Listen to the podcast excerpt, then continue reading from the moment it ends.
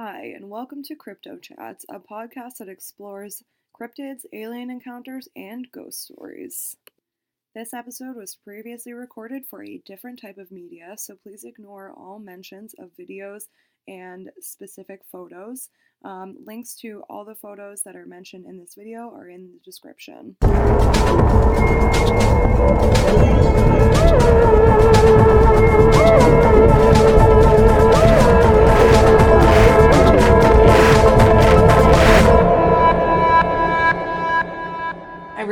Welcome to another episode of Crypto Chats. Um, in honor of the month of October, I want to talk to you guys about another um, half cryptid, half urban legend type creature.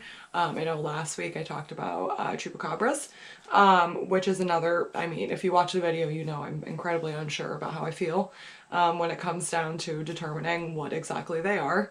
Um, and I think I feel the same way about, about this topic of discussion as well. Um, so today we're going to talk about melon heads. Um, if you're not familiar with melon heads, they are these tiny humanoid creatures with big bulbous heads um, that eat people.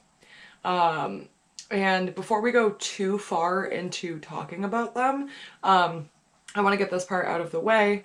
Um, so there is a medical condition called uh, hydrocephalus um, which is what a lot of the melon heads have been kind of diagnosed with. Um, that's what a lot of people have determined is the reason why, um, you know, they receive the name melon heads and why they look the way they do. Um, and, you know, before we go super far, like, you know, it's a very pretty rare but pretty serious like condition. It basically makes your brain fill with water um, or like liquid um, and kind of bumps out your brain. Um, so just keep that in mind. It's kind of spooky. There's not like, there's only, I think, fewer than 200,000 cases in the United States every year. Anyway, I'm getting a little bit off topic, but that's a very serious thing and it's very scary and I'm going to talk about it because it relates. Um, but, you know, just want to throw that part out there before we go too far into this. So the Melonheads legend started in 1949 um, in the United States, and it's still ongoing today. Uh, that's one of the the aspects of the urban legend part of it is that it's still ongoing despite you know lack of sightings, like lack of reported sightings, I'll say. Um, and you know new information about them that's like definitely more of the urban legend aspect of it. Um, but from 1949 a um, couple states across um, the united states have been experiencing um, these weird encounters with these small humanoid creatures. So we have michigan ohio connecticut just to name a few. Um, those are some of the biggest uh, states that have these issues with these well i, I don't want to say issues because i don't know that they're really going out of their way to wreak havoc.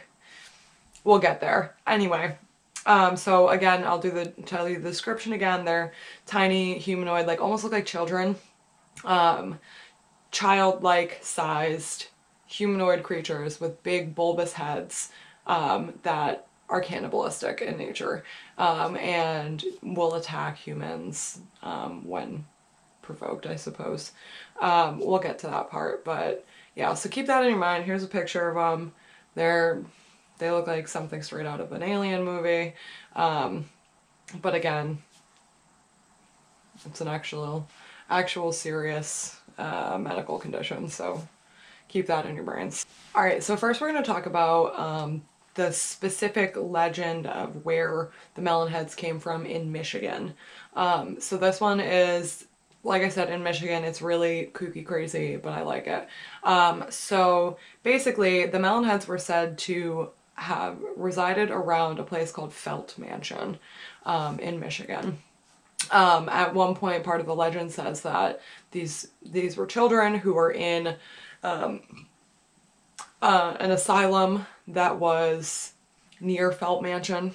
Um, who eventually broke out of this asylum because they had become feral and were just, you know, they ran to the woods and like got out of there. Um, it was called Junction Insane Asylum. Uh, but what's interesting to me is that the Historical Society of this area of Michigan has no record of an insane asylum existing there. Um, that's not to say that it didn't exist, because uh, we all know how kooky crazy um, the early years of the United States were. But anyway, they do have a prison on record there, though, which, I mean, I I don't know similar conditions. I don't know what was what was it like in the 50s. I'm not sure. I wasn't alive. Um, anyway, so the Melonheads, you know, were supposedly released or broke out. Um, something they were either let go or they left. It's not really super clear. But they got out anyway and were feral and fled to the woods to go and live there instead. Um, it said that they reside in the caverns that are around Felt Mansion. Um, if you watch any of, if you've watched any of my previous videos, you know that I love the idea of a cave dwelling creature in general, uh, especially little humanoid ones. I love it. Uh, it's creepy and weird and I really am into it. Um, so the Melonheads are living in the caves and that's a good place for them.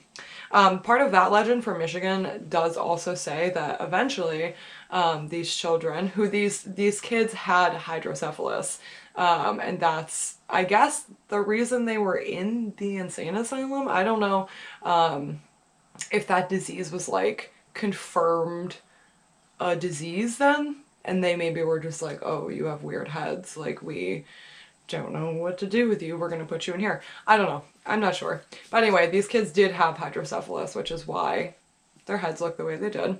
Um, and after becoming feral, they were released, blah, blah, blah. We already went over that.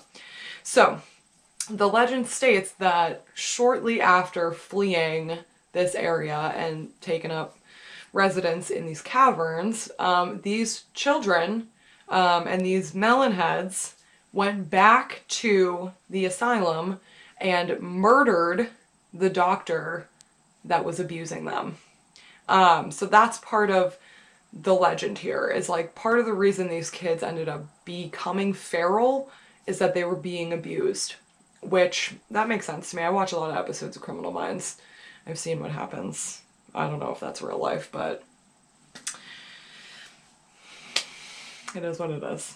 Um, so another interesting part about the legend about um, the children killing the doctor that was uh, abusing them is that they supposedly killed him in Felt Mansion. Um, I don't know why he would have been there. I don't know if that's maybe where he lived. I'm not really sure. Anyway, you know, they supposedly killed him in Felt Mansion and then dismembered him and hid his body parts on the walls, which is, I mean, yeah, I guess. Um, but so now, like nowadays, people will go to Felt Mansion and report like seeing apparitions of this doctor and like weird ghosts of small kids running around. Um, so it's like supposedly pretty haunted from this happening with the Melonheads um, from you know the starting point of this legend, which is cool to me because I I love that stuff. Um, and to see like you know an urban legend slash cryptid also turn into a paranormal happening is like it's everything I dream of. Um, so the next legend that I'm going to talk to you guys about is the one from Ohio because this one is, they're all very similar, but this one is a little different. It has its own little um, aspects that are specific to this Ohio legend um, and it's really cool and I like it. So we're going to talk about that one. Um, so in this Ohio legend of the Melonheads and the start for, for how they came to be. Um, slightly different circumstances. We have a bunch of children who don't have hydrocephalus. That's a, a very important part. They don't have hydrocephalus at the beginning. Um, were orphaned and living at this orphanage, um, being cared for by a mysterious figure named Dr. Crow, um, who is also sometimes referred to in legend as Dr. Melonhead. Um, and Dr. Crow was doing experiments on these children. He was, you know, really abusive, um, you know, not great to these poor orphaned children, um, and was running experiments on them um, to try to. I don't know. I don't know what his end game was, honestly.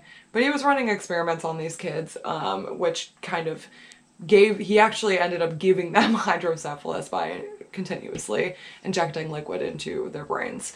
Um, so they turned into these, you know, strange looking children with huge hairless heads.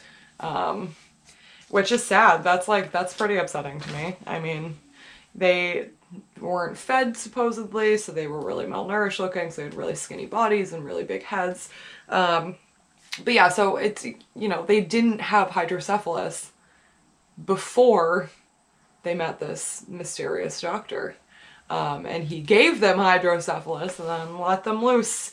Um, well, no, he didn't let them loose because in this legend they actually kill him and then burn down the orphanage and flee into the woods, um, where they're said to eat babies.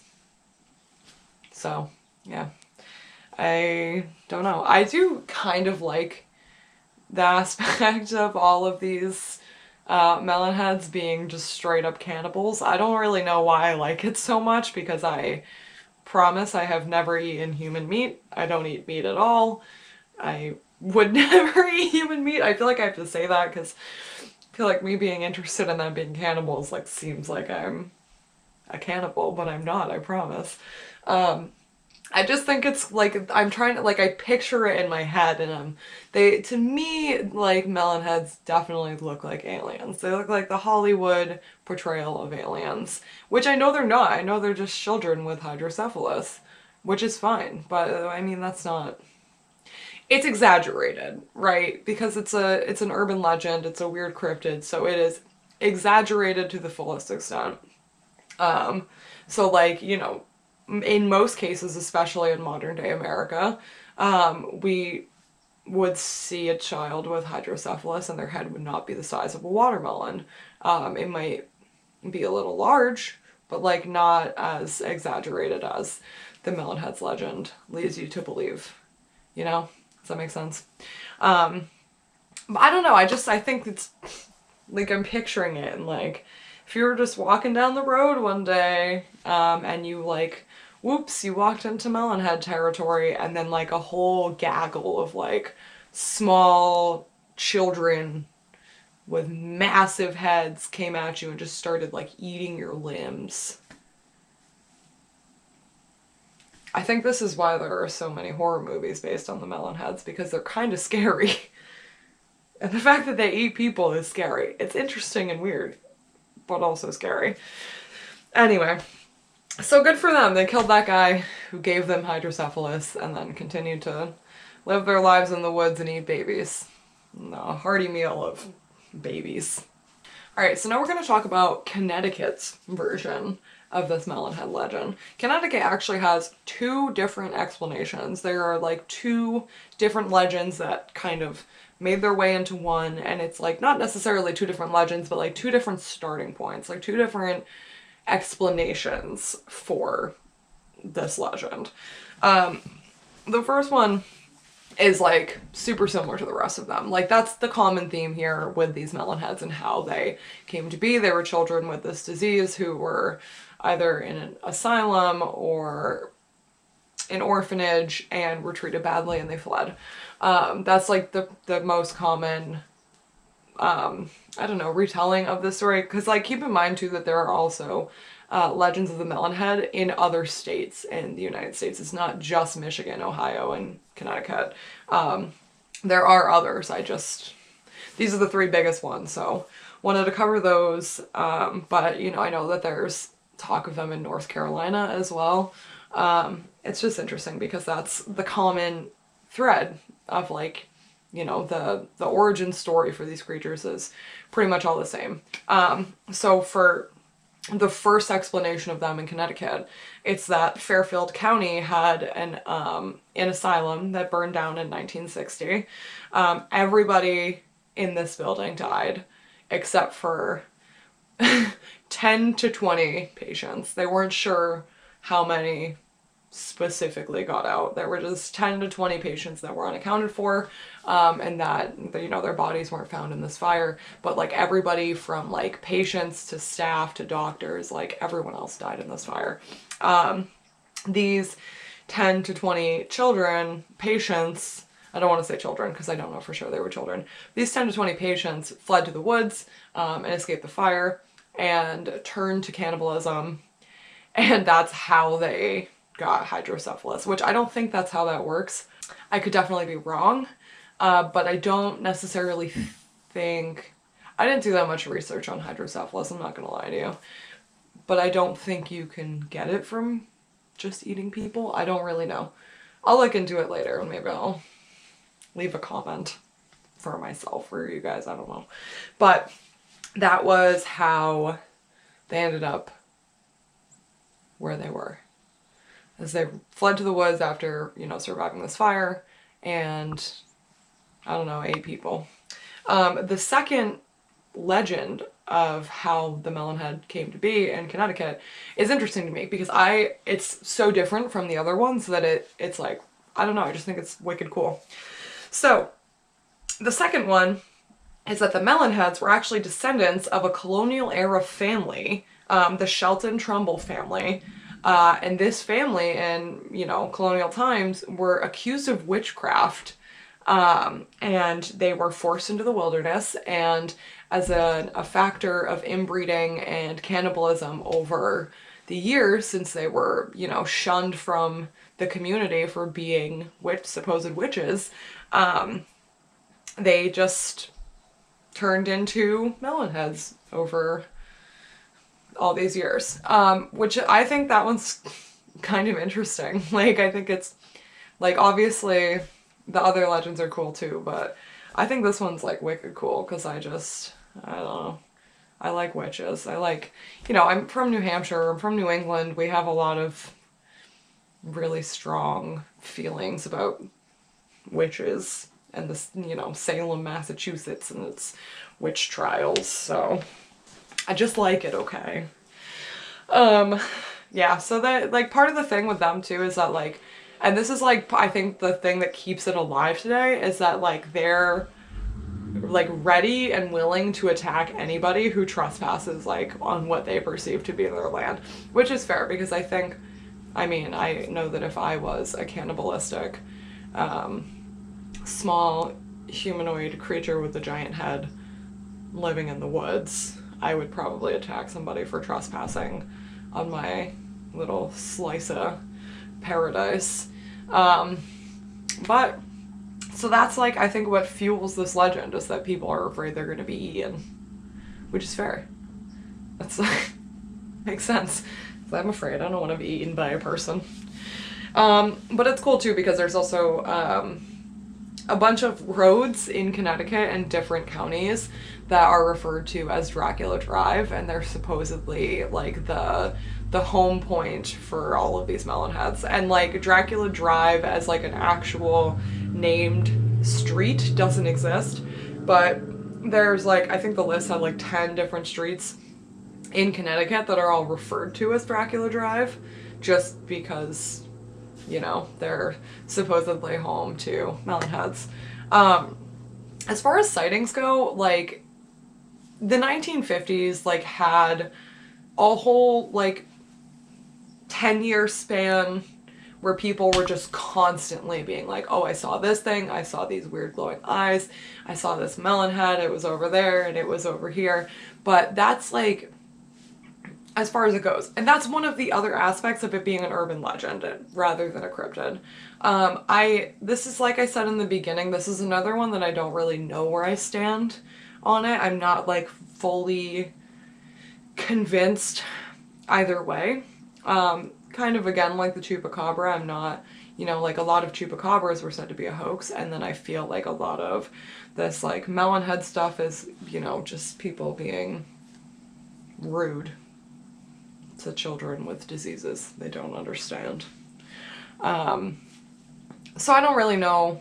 I don't know how I feel. There are like there's such a huge lack of like reported sightings, which like I talk about this a lot. There's a, you know a lot of people like see things but don't want to talk about it in fear of like being you know made the butt of the joke. Um, which I understand. I can get that. And I think this might be one of those things where people like don't like it's a common thing that people in these areas all talk about with each other. Like oh yeah i saw a melon head like 20 minutes ago walking down the street. But it's not really necessary to like report it. You know what i mean? If any of you watched hellier um i know my very first video was about kentucky goblins um and it was you know mostly brought on because i had been watching hellier. Um, there's, you know, they go down to Kentucky and they are talking to all of these people who live in this area where all this weird stuff is supposedly happening and they say, hey, so you seen anything weird lately? And all these people are like, oh, well, no, not really.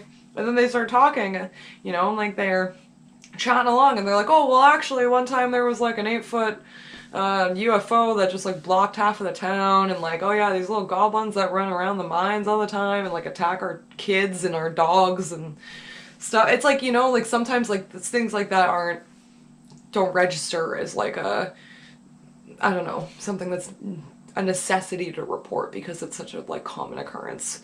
You know what I mean?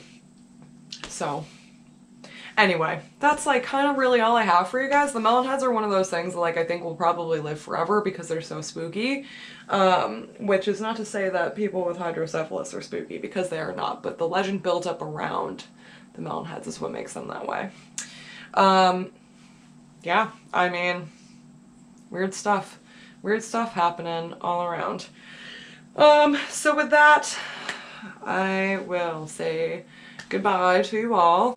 Um, and yeah, so hope to see you guys next week. Thanks so much. Bye!